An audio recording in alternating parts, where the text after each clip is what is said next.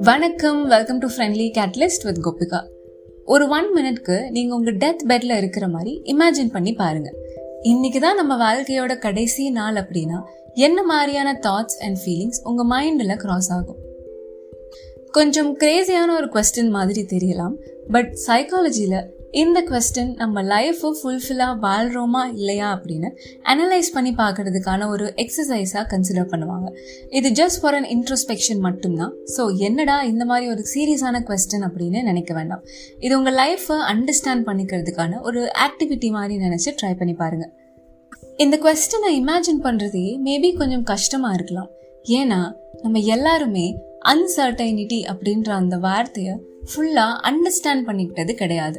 Uncertainty அதாவது நிலையற்ற ஒரு தன்மை. இதுக்கான டெஃபினிஷனும் மீனிங்கும் மேபி எல்லாருக்கும் தெரிஞ்சிருக்கலாம். பட் முழுமையா இதை அண்டர்ஸ்டாண்ட் பண்ணியிருக்கோமா அப்படின்றது மிகப்பெரிய ஒரு கேள்வி.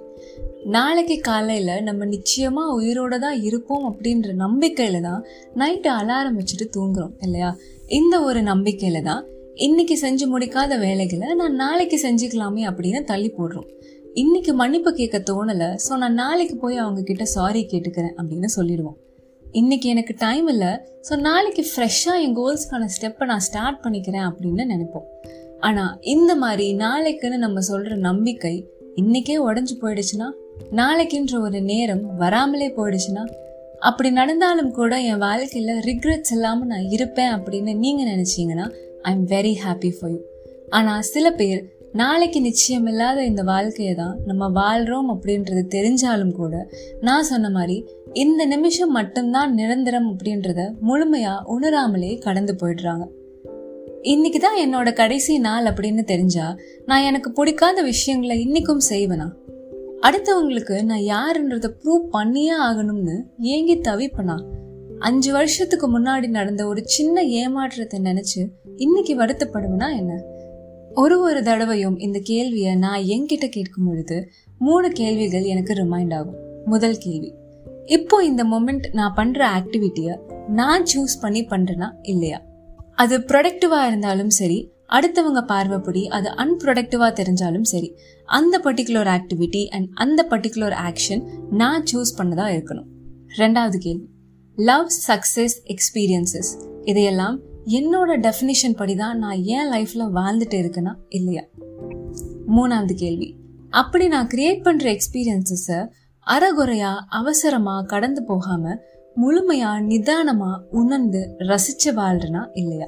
இந்த மூணு கேள்விகளையும் ஒரு ஒரு வாரத்தோட கடைசியிலையும் நான் ரிஃப்ளெக்ட் பண்ணி பார்க்கும் பொழுது எனக்கு வர அந்த பதில் தான் என்னோட சாட்டிஸ்ஃபேக்ஷனுக்கும் நிம்மதிக்குமான காரணம்னு நான் நம்புறேன்.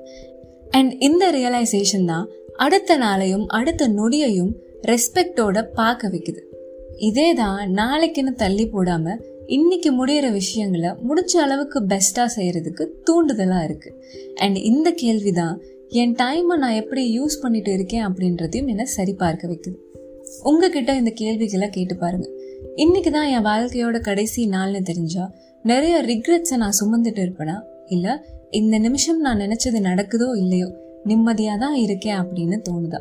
You write your own answer இந்த எபிசோட் உங்களுக்கு பிடிச்சிருந்தா உங்கள் ஃப்ரெண்ட்ஸ் அண்ட் ஃபேமிலி மெம்பர்ஸ் கூட ஷேர் பண்ணி ஒரு கான்வர்சேஷன் ஸ்டார்ட் பண்ணுங்கள் இப்படி பண்ணுறது மூலயமா நீங்கள் அவங்களோட லைஃப்பில் ஒரு கேட்டலிஸ்ட்டாக மாற முடியும். அண்ட் இந்த எபிசோட பற்றின உங்கள் காமெண்ட்ஸை இன்ஸ்டாகிராம் இமெயில் அண்ட் லிங்க்டின் மூலமாக என் கூட நீங்கள் ஷேர் பண்ணலாம். And I will see you soon in another episode